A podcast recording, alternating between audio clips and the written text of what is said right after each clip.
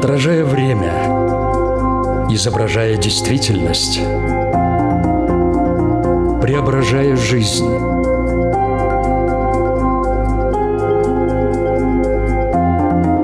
Форма выражения. Программа о том, как мы проявляем себя в этом мире.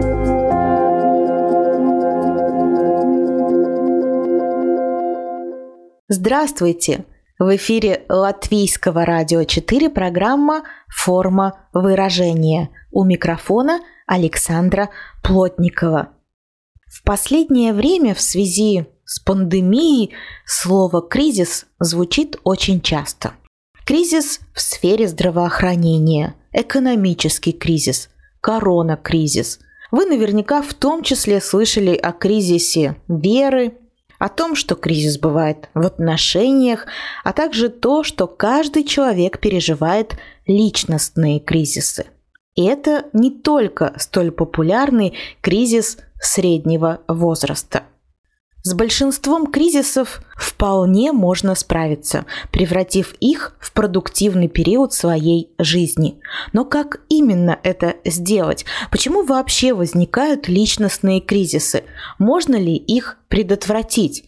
Поговорим об этом с экспертом нашей программы. С нами на прямой связи из Киева психолог, психотерапевт Оксана Садовникова. Здравствуйте. Здравствуйте, Александра.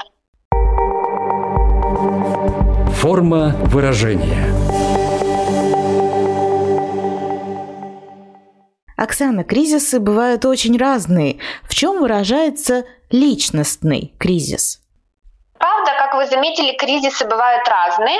И если говорить в общем, э, кризис это всегда про ступенечку к развитию. Если мы говорим про личностный кризис и можем представить жизнь в виде жизненного пути, то личностный кризис это такой островок на нашем пути, э, такой нейтральный островок, когда происходит э, перестройка, трансформация нашего внутреннего «я», можно так обозначить.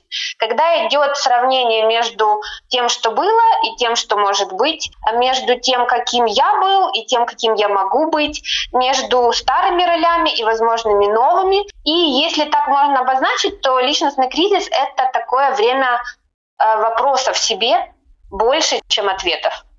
Ну вот с одной стороны это время вопросов, а с другой стороны очень часто, когда мы говорим про кризисы, упоминается, что каждый кризис ставит перед человеком определенные задачи. Если в общих чертах, то какие задачи характерны для личностного кризиса? Да, безусловно, задачи ставят, и задачи зависят э, от ну, возрастных периодов, если мы говорим про нормативные кризисы, да, на каждом возрастном этапе у нас есть свои задачи. Плюс, если мы говорим о ситуационных кризисах, там тоже могут быть э, свои цели и, собственно, связанные с ними задачи. Но если обобщить и, в общем, сказать, какая задача у кризиса, то это в любом случае про развитие. И если вспомнить о значении, еще древних значениях самого слова «кризис», то там есть два значения. Это очищение и решение. То бишь, задачей кризиса является очищение жизни человека от старых, отживших себя стереотипов, ролей, э, каких-то решений и принятие решения о том, как он будет двигаться дальше, в какую сторону. Или он остается в том месте, где он есть сейчас, или он выбирает идти как-то по-новому в другую сторону. Еще одной основной задачей кризиса личностного является наше самосовершенствование. То есть, чтобы после разрешения этого кризиса у нас появлялась энергия для роста, развития и улучшения качества нашей жизни. Прежде чем мы перейдем уже к такому этапу, когда мы проживаем кризис и как из него выйти с определенными дарами, хочется еще поговорить о том, что предшествует ему. Что может привести к личностному кризису? Какие для этого есть предпосылки? Знаете, э, к личностному кризису может привести жизнь. Потому что ну, наша основная потребность, одна из основных, это стремление к развитию. И если мы живем, э, развиваемся, переходим из одного возрастного этапа в другой, то э, кризисы в любом случае будут. То, как мы их будем проживать и качество этого проживания, это уже другой момент. Да? Но и, безусловно, как бы усложнить проживание кризиса могут ситуации, которые могут накладываться на ну, нормативные кризисы, которые от нас не зависят. Основная мысль или идея, такая иллюзия, которая есть у людей, что можно проконтролировать жизнь. Да? И кризис как раз наступает тогда, когда э, ну, этот контроль теряется. И предпосылки — это как раз вот эти жизненные события, которые мы даже сейчас можем наблюдать, когда, в принципе, вроде казалось все стабильно, все было под контролем, но пришла какая-то ситуация, которая поставила людей перед новым выбором, как же с ней справляться. Есть ли какие-то возрастные категории, в которые люди наиболее подвержены именно личностному кризису? Прям каких-то особенных возрастных категорий нету. Думаю, все знают про детские кризисы, которые проживаются. И потом на протяжении взрослой части нашей жизни у нас тоже есть личностные кризисы. А единственное отличие, что детские кризисы больше привязаны все-таки к возрасту. Есть какие-то их ну, определенные задачи, связанные с изменением типа деятельности, с возрастными задачами. Плюс они более открыты и их видно окружающим. Если говорить про взрослые кризисы, то а, они не так привязаны прям к возрастным нормам, поскольку там еще накладываются социальные аспекты, психологические, биологические, ну, у каждого свой индивидуальный жизненный путь. Плюс они больше проходят внутри, то есть не так видны окружающим, они не такие демонстративные. И они уже связаны с такой более активной собственной позицией в плане их преодоления. А так нельзя сказать, что какой-то возраст более подвержен кризисам, чем остальной. Можно ли вообще избежать личностного кризиса или каждого из нас хотя бы раз, но он настигнет? Нет, избежать личностного кризиса точно нельзя. И может это какая-то такая иллюзия, что можно это сделать.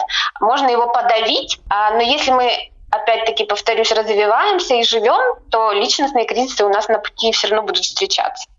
А если мы говорим о кризисах именно личностных, то он э, в жизни нас один раз может настигнуть, или все-таки так нельзя говорить? Кого-то он настигнет два раза, кого-то три, кого-то пять, а кого-то десять? У него нет никаких ограничений?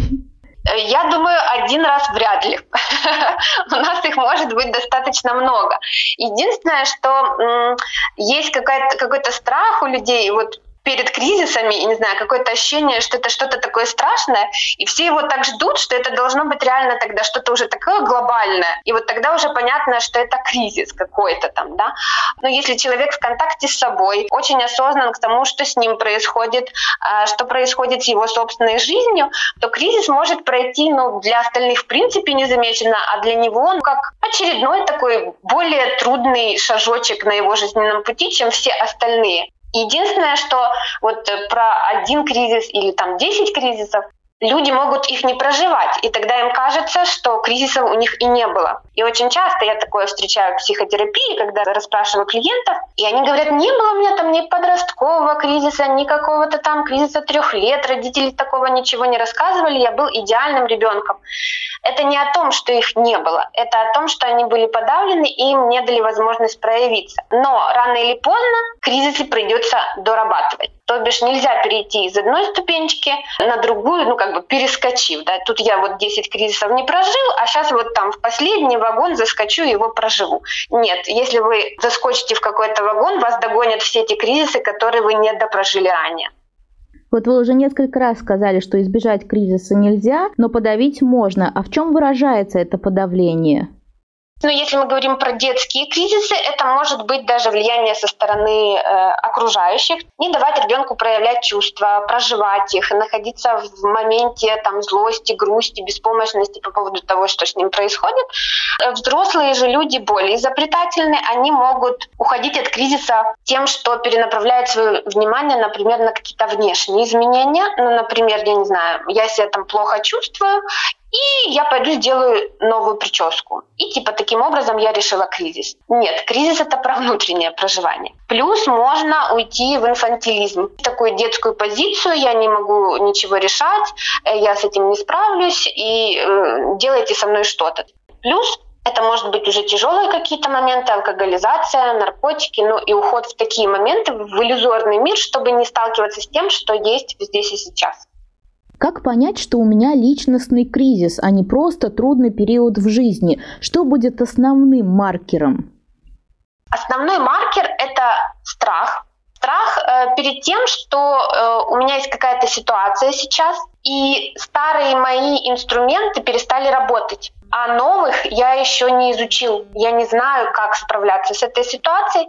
И у меня повышается тревога, у меня повышается страх, это ощущение неопределенности, когда я не понимаю, что, мне делать. И еще страх по поводу изменений. То бишь где-то там глубоко-глубоко я понимаю, что, наверное, что-то нужно менять. Но очень-очень большой страх перед тем, что такие это нужно будет сделать. Мужчины и женщины одинаково подвержены личностным кризисам? Одинаково подвержены. Э, единственное, что читала исследования, на самом деле, кстати, про личностные кризисы достаточно немного исследований, но из тех, что есть, пишут, что мужчины могут просто немного по-другому и женщины проживать кризис. То есть, допустим, если женщины могут больше уходить там, в грусть, в одиночество, то мужчины могут больше через агрессию это проживать, э, апатию или еще какие-то штуки. То есть разность в проживании, но то, что подвержены и те, и другие, однозначно. А почему кризис среднего возраста чаще приписывают мужчинам?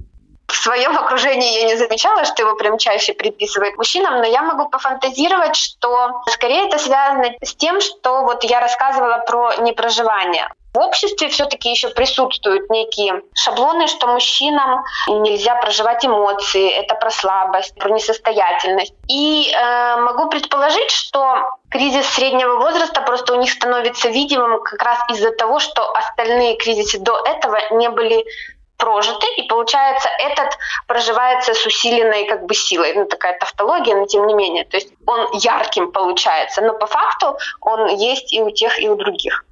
Есть ли еще какие-то распространенные стереотипы, связанные с темой личностного кризиса? Ну, самый, наверное, распространенный стереотип это то, что это что-то страшное, больное и ужасное. Могу предположить, опять-таки, что это связано с тем, что когда мы проживаем кризис, там есть несколько этапов.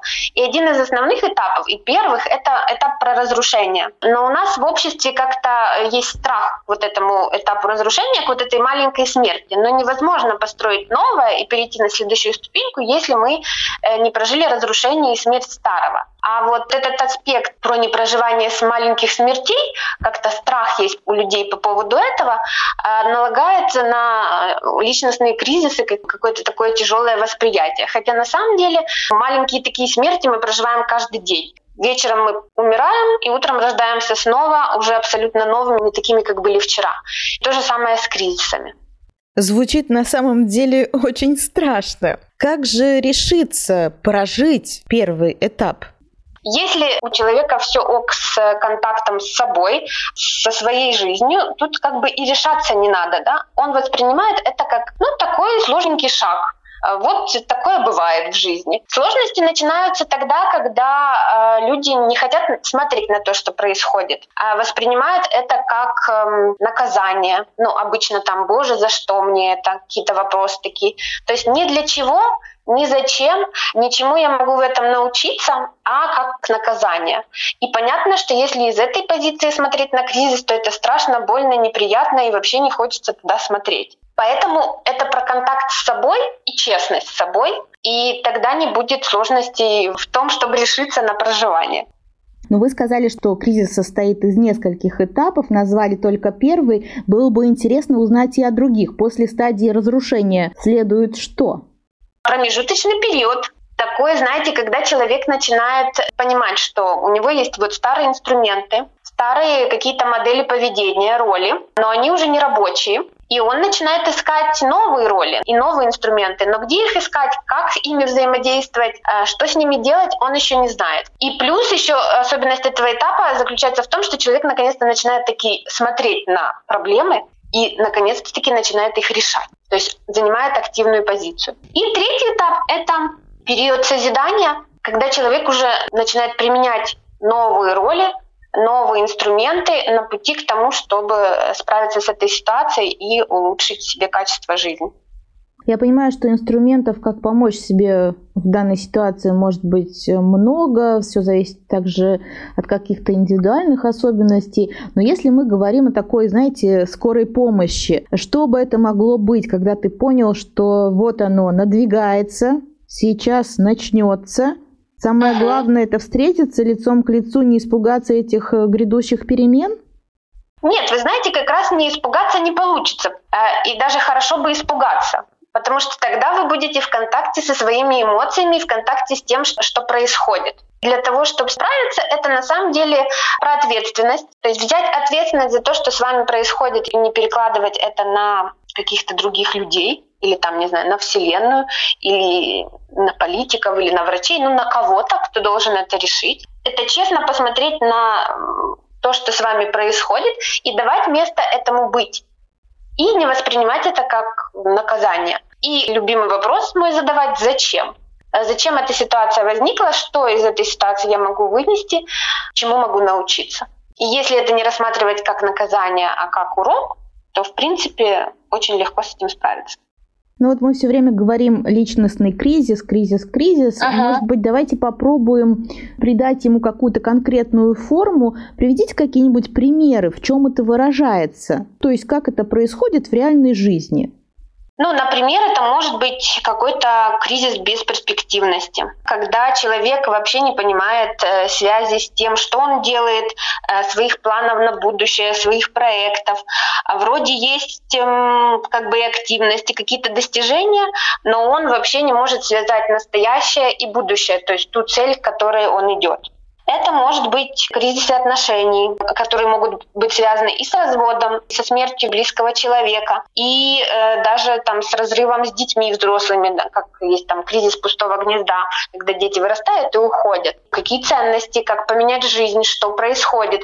Есть кризисы жизненных ошибок, какие-то действия человека или его бездействия привели к каким-то последствиям и, не дай бог, там, связанных с жизнью и здоровьем других людей. И человек тоже переживает, как он может это встроить в свою систему ценностей и как он может жить там с этим чувством вины, с прощением, непрощением. И вот это все внутри у него происходит как такой огромный комок, который нужно разрулить. Если этот комок ты разруливаешь постепенно, то есть ты не ждешь, как снежный ком, вот он накопится ага. такой большой-большой, а ты действительно, ты как бы пугаешься, как вы сказали, что это даже хорошо, ага. когда ты пугаешься, но в то же время ты не боишься посмотреть ему в глаза и прожить его если ты его прожил, соответственно, ты тем самым сделал определенную профилактику, что в следующий раз тебя, если настигнет, то будет уже не так больно, и в какой-то степени, может быть, этих кризисов будет и не так много, если каждый раз ты будешь все-таки его проживать, а не подавлять. Конечно, но их не то, что немного будет. Допустим, если мы говорим про ситуативные кризисы, то, безусловно, следующие ситуации, если они будут похожи на ту, где был кризис, и там, где вы с этим справились, то, безусловно, это уже не будет в следующий раз для вас кризисом, потому что если вы прожили кризис, то этот опыт уже интегрирован вовнутрь, вы знаете, как справляться, это для вас не новость, никакой перестройки не происходит. И плюс, если мы их проживаем, то вот это все не накапливается у нас внутри, и следующий может и прийти, но поскольку вы работаете над собой и не накапливаете, это будет не так заметно. А если мы не проживаем, мы накапливаем, то самая главная опасность заключается в чем? Опасность заключается в том, что рано или поздно это все проявится и придется это допроживать. И психических ресурсов может не хватать на тот момент для проживания всего этого. И это тогда чревато какими-то ну, тяжелыми последствиями в плане депрессии, опять-таки того же алкоголя, наркотиков, то есть тяжелых состояний, когда человек сам уже не может с этим справиться. До этого, я надеюсь, не дойдет, но тем не менее нам нужно, конечно, разобраться, в какой момент понять, что я сам не справляюсь, что мне нужна помощь начинаются депрессивное состояние, а появляется апатия, отсутствие какой-то энергии, активности и вообще желания хоть с чем-то справляться. Да? Как вроде э, вы не справляетесь, а вас наоборот засасывает в болото, силы уходят, и ресурсов на то, чтобы двигаться дальше, нету. Э, появляются страшные мысли, могут даже суицидальные мысли, то есть нет смысла дальше жить, нет смысла дальше это все решать и все остальное. Ну и, собственно, уход в какие-то болезни, кстати, тоже могут быть соматические, увлечение больше алкоголем, наркотиками, еще какими-нибудь, может, там, таблетками, что сейчас там употребляют. То есть вот это все уже маячки того, что вы не справляетесь. Или даже, кстати, вас может накрывать настолько тревога, что вы уже не можете остановить тот поток мыслей, который внутри. То есть вам настолько от него плохо и голову такое ощущение, как разрывает. Э, это тоже уже показатель того, что можно обращаться за помощью и не ждать, когда он будет накрывать уже еще больше. Форма выражения. Напомню, что в эфире Латвийского радио 4 программа «Форма выражения». Мы сегодня разбираем личностный кризис, в чем он проявляется, что он из себя представляет, можно ли его избежать, почему его не стоит подавлять, каким последствиям это может привести. И сейчас говорим о тех симптомах, которые могут указывать на то, что лучше обратиться за профессиональной помощью. Но, Оксана, вы только что сказали, что это такие состояния уже довольно тяжелые у человека, что у него может просто не хватить, ну, не то что даже решимости, а сил, чтобы обратиться ага. за помощью. Соответственно, возникает вопрос, если этот кризис не у меня лично, а у моего близкого человека. И вот он в таком же состоянии находится. Как я могу ему помочь? Что я могу, как близкий человек, который находится рядом, сделать? Безусловно, мы знаем о том, да, что если человек не хочет, чтобы ему помогли, что бы мы ни делали, это будет бесполезно. Но как близкий человек вы можете ему эту помощь предложить. Иногда люди просто не знают, что есть еще другие варианты выхода из этих ситуаций. И даже с учетом того, насколько сейчас там распространяют психологическую культуру, все равно есть люди, которые у них не возникает мысль о том, что, допустим, можно обратиться к психологу или обратиться в какой-то социальный центр или обратиться еще к кому-то, да, кто может может помочь. И вы, как человек, который рядом, который близкий, можете эту помощь ему предложить, предложить варианты и помочь ему выбрать Основная поддержка это находиться рядом, давать человеку проживать эмоции, потому что, знаете, еще такая трудность есть, что близкие тоже пугаются, поскольку рядом с чувствами человека, который проживает кризисное состояние, депрессивное состояние, у них свои какие-то внутренние страхи поднимаются, а, внутренние переживания, с которыми они не могут справиться, находясь рядом, им легче как-то самоотстраниться. Но ваша задача, как человека, который хочет поддержать, находиться рядом и давать человеку это проживать и контейнировать эти чувства его. Самому при этом э, не разваливаясь, но и, безусловно, заботясь о своем самочувствии в этот момент. Но если более конкретно, в чем это может выражаться? Какие фразы мы можем говорить, какие действия совершать? Фразы «я рядом», «чем я могу тебе помочь», «ты знаешь, что я есть», Иногда вы можете даже и не спрашивая, ну, видя в каком человек там состоянии или в грусти, просто молча поднести там ту же чашку чая, правда, это тоже будет про заботу. Слышать, что хочет от вас близкий. Ну, и, например, если человек говорит, э, я хочу побыть один, то тоже тут в этом моменте не навязывать прям свою помощь. Но все это э, очень такие поддерживающие фразы про то, что вы есть, про то, что вы рядом, и в любой момент он может к вам обратиться, и вы окажете ему помощь и поддержку. Насколько часто к вам люди приходят уже с такой формулировкой «у меня личностный кризис»? Так, наверное, не формулируют свои проблемы, они скрываются под чем-то, да? По-разному приходят. Сейчас, э, с одной стороны, хорошо, что есть такой объем информации, а с другой стороны, не очень, потому что клиенты начинают сами себе ставить диагнозы. Обычно приходят э, с другими проблемами, за которыми часто скрывается кризис. И он, знаете, может быть усугубленный. В плане изначально был личностный кризис, потом усугубилась какой-то ситуацией, а потом усугубилось еще состоянием, и сейчас уже человек, допустим, пришел с депрессией. А все начиналось с кризиса. Каждый кризис несет в себе как разрушительный потенциал, так и предоставляет возможности для роста. Однако у каждого свой путь. У одного он будет созидательным, и в результате действительно он что-то приобретет, а у кого-то разрушительным и останется только пепел. С чем это связано? Что может помочь выйти из кризиса победителем? Ну, знаете, если вы уже вышли из кризиса, вы в любом случае победитель. Плюс, как мы говорили, это о наличии, во-первых, ресурса у человека, психологического, эмоционального, на тот момент, когда у него случился этот кризис. Это про ответственность человека за свою жизнь тоже, да, насколько он ее берет. Если берет, он активно решает, принимает участие в том, что с ним происходит, кризис проходит легче. Плюс это поддержка среды очень часто, безусловно, мы все нуждаемся в поддержке. И когда человек один проживает или с поддержкой близких, это может быть по-разному. Ну и еще один момент – это придавание смысла тому, что происходит.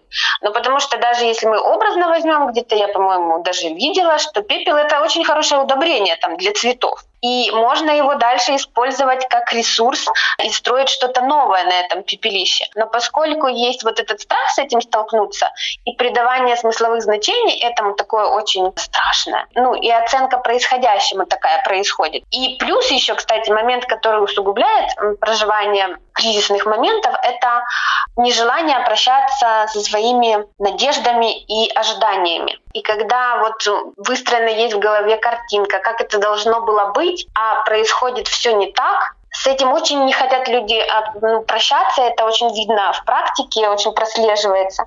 И когда они держатся, то есть развитие идет, жизнь идет, перемены происходят, а они цепляются за то, что уже прошло, и не хотят распрощаться с этой картинкой, это усугубляет, и все равно рано или поздно она рассыпется, но это будет намного больнее, и пепелища вот этого будет намного больше.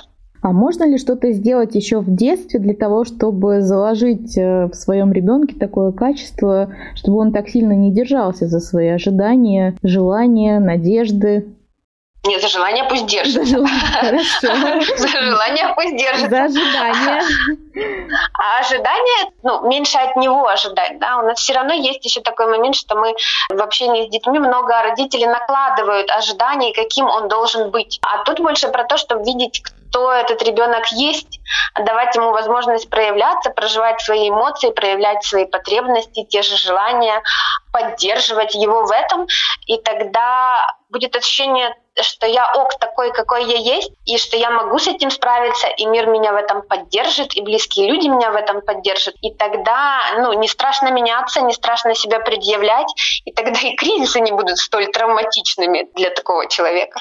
В этой связи насколько корректно было бы сделать вывод, что перфекционисты больше подвержены риску таким кризисам? Я бы не сказала, что больше, чем все остальные, но, безусловно, подвержены, потому что каждый кризис — это возможно, я так фантазирую, да, у каждого там еще может быть индивидуальная ситуация. С одной стороны, про то, что я не справился, про то, что я несовершенен, про то, что я допустил ошибку. С другой стороны, про то, что мир не такой, как я себе планировал, про те же ожидания, да, про то, что я не смог проконтролировать. И, безусловно, во всем этом, ну, очень э, сложно э, держаться за свой внутренний такой фундамент, фундамент и с этим справляться. То есть это требует реально много сил и энергии. Мы поговорили о том, как близкие люди могут предложить свою помощь. Но у меня возник вопрос, а как я могу попросить о помощи, когда она мне нужна? Что бы мы могли здесь порекомендовать? во-первых, просить, но все равно еще у нас остается и стереотипы, проблема, и у очень многих клиентов я это вижу вообще про просить помощи, потому что это опять-таки про то, что я сам не справляюсь. Но признать для себя, что вы в этой помощи нуждаетесь и что просить помощи это не стыдно. Как это просится? Ну, очень просто. Мне плохо, и мне нужна ваша помощь. Я не знаю, как справиться. Или просто можешь посидеть рядом, мне важно, чтобы кто-то рядом понаходился. Или, ну, там, не знаю, делай мне чай, потому что у меня нет сейчас силы, энергии, ресурса. То есть тут важно просить. Но еще один, момент тоже важен, чтобы не было ожиданий, что сейчас все начнут наш кризис обслуживать. Потому что у другого человека, которого мы можем попросить, у него тоже может не быть ресурса, правда, нам помочь. Он может быть в своем кризисе, например, или в своих каких-то проблемах, или еще в чем-нибудь. И тут важно не закрываться сразу же, что вам не хотят помочь, вам просто могут не мочь помочь. А во-вторых, это может быть не единственный человек, который может вам помочь. А в-третьих, мы всегда можем помочь себе сами и позаботиться и поддержать себя сами. Отслеживая свои ощущения в теле, соединяясь со своим внутренним ребенком и внутренне спрашивая, а как я себе сейчас могу помочь, что я сейчас хочу. Мне сейчас грустно, плохо, я не могу с этим справиться. Что бы мне хотелось? У меня есть такое состояние лично для себя, состояние мишки когда мне там, не знаю, грустно, стрессово или что-то еще, я знаю, что мне надо завернуться в пледик и выпить чаечек. И я могу попросить у близкого мне сделать чаечек завернуть меня в пледик. Но, в принципе, если близкий не в ресурсе или близкий не рядом, то я могу сама себя завернуть в пледик и сделать этот чаечек и побыть в этом состоянии без гнобления себя, что я сейчас не справилась, я сейчас какая-то слабая, там все справляются, а я не справляюсь. То есть услышать свои истинные потребности в данный момент и их удовлетворить. Они обычно очень простые. Ну как ни крути, чтобы пережить такой непростой период, как личностный ага. кризис, нужен ресурс. Это один из способов, как себя услышать и немножко дать себе этой энергии и ресурса. А что еще могло бы помочь? Мы с коллегами шутим, что одни из основных способов – это свежий воздух, сон и витамины. И на самом деле это правда. Когда кризисные моменты, стрессовые моменты, нам очень важно ощущение еще телесные и забота о теле. Поэтому физические какие-то упражнения, там, зарядка утром, даже просто простукивание такого тела возвращает в ощущение себя. Это дыхание, это концентрация на дыхании, это остановка.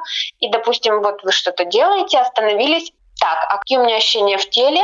Есть ли где-то напряжение? Как я дышу? Дышу ли вообще? Очень часто в ситуациях стрессовых, кризисных люди поверхностно дышат, не глубоко. Остановились, подышали, размялись. Забота о себе в плане питания, сна. Все это может в кризисные моменты выпадать, как вроде как не главное, да, что не нуждается сейчас в моем внимании, но на самом деле это то, что даст вам и ресурс, и вернет в тело, и даст концентрацию на себе, которая позволит вам справиться с тем, что происходит. По времени как долго может длиться личностный кризис? Ну, каких-то прям таких рамок нету, но может и до года длиться. От месяца до года. А как понять, что ты его прошел, что ты его прожил? Уходит страх в плане того, что это что-то неизвестное, то, что я не хочу менять. То есть у вас появляется ответственность за то, что с вами происходит, и вы берете ее на себя. Меняется отношение в плане того, что вы понимаете необходимость изменений, вы спокойно на это реагируете, у вас прекращается какое-то сетование на несправедливость мира и того, что с вами происходит. Появляется принятие и спокойствие к тому процессу, который у вас был и есть. Получается, мы очень часто тратим свои силы и энергию на то, чтобы чему-то препятствовать, бороться с этим, чем просто взять это, принять и прожить. Это правда. И, кстати, даже глядя на те кризисы, которые происходят в обществе, в мире, да, то у нас очень принято принимать антикризисные меры какие-то, чтобы не дать кризису наступить. Но по факту он наступит все равно. Это как болезнь, которая проходит через кризис. Да? Когда детки болеют, есть повышение температуры, и только через повышение она потом начинает спадать. Если мы ее сбиваем часто или какую-то болезнь снимаем, э, такие острые симптомы, она очень часто переходит в хронику. И она фоново есть. Но если с телом нам как-то это понятней, то вот с психологическими процессами люди на этом ну, не акцентируют и думают, что можно где-то это подавить, принять какие-то меры антикризисные, и оно как-то там само рассосется. Но по факту легче и лучше для себя это просто дать этому быть, дать себе это прожить и идти дальше. Наша программа подходит к концу, и у нас есть такая рубрика, как «Домашнее задание». Какое домашнее задание вы могли бы дать в рамках обсуждаемой сегодня темы? У меня даже есть два домашних задания для наших слушателей. Вот поскольку мы говорили о ресурсах, это все-таки сесть и написать для себя свой список ресурсов. А не обязательно, что вы прямо сейчас находитесь в кризисном состоянии или что-то там происходит, но правда очень часто люди даже в каком-то обычном состоянии а, не знают, что им приносит ресурс. И ваша задача сесть и прописать этот список для того, чтобы на случай стрессов, кризисов и всего остального у вас была основа, на что вы могли бы опираться и его использовать. Плюс эти пункты вы можете удовлетворять и сейчас, чтобы накопить эту энергию, чтобы кризисы в дальнейшем прошли легче. И правда, это очень удобная такая для себя шпаргалка. Плюс ее можно пополнять. А второе домашнее задание заключается в том, что во время кризиса у нас очень много мыслей, которые нас путают, которые повышают наш уровень тревоги, страха. И наше восприятие происходит через фильтры. И вот я бы вам хотела назвать эти фильтры и объяснить немножечко, о чем каждый. И домашнее задание будет состоять в том, чтобы вы все-таки проанализировали вот свои мысли, возникающие в кризисный период, подвергли их такому анализу и сделали проверку на правдивость, а все ли реально так.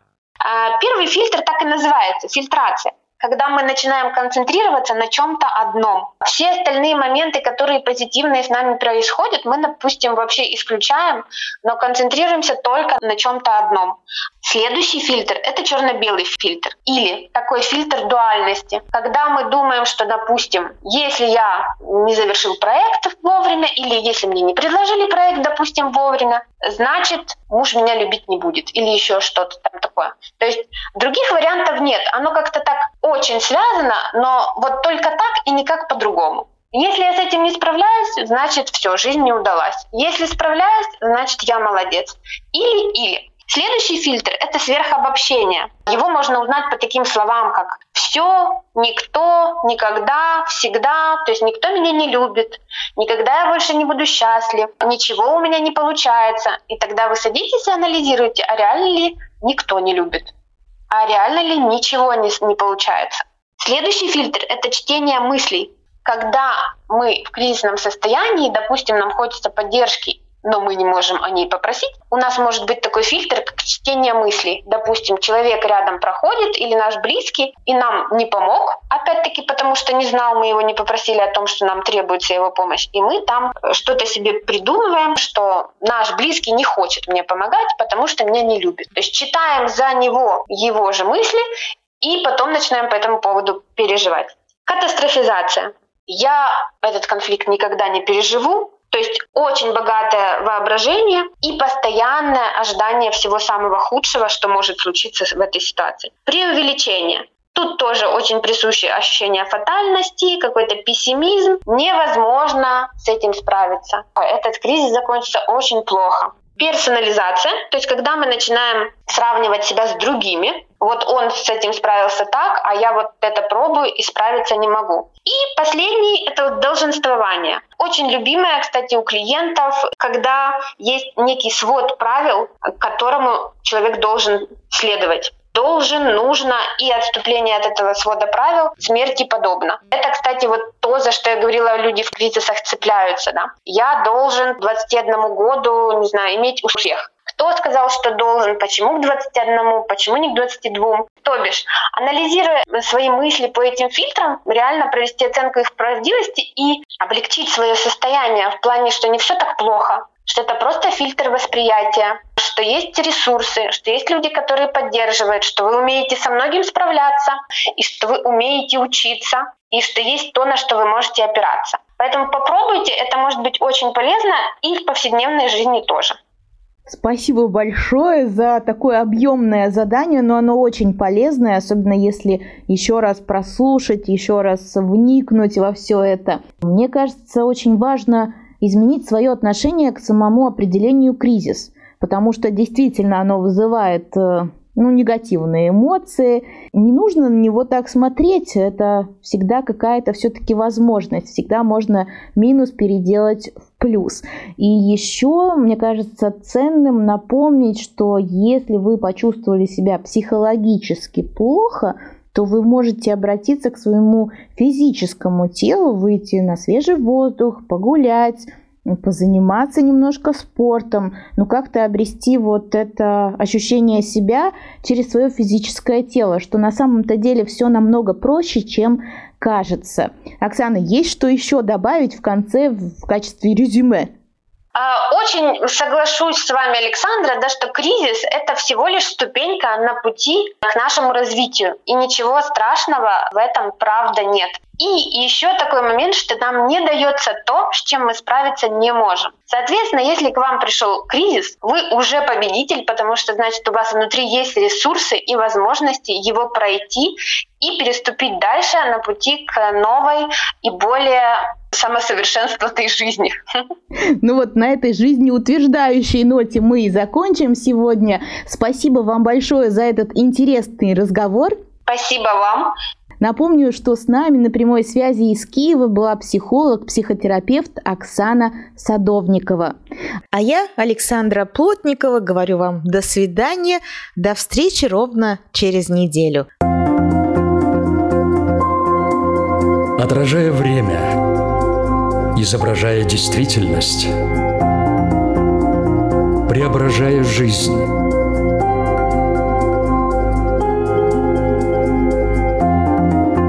Форма выражения. Программа о том, как мы проявляем себя в этом мире.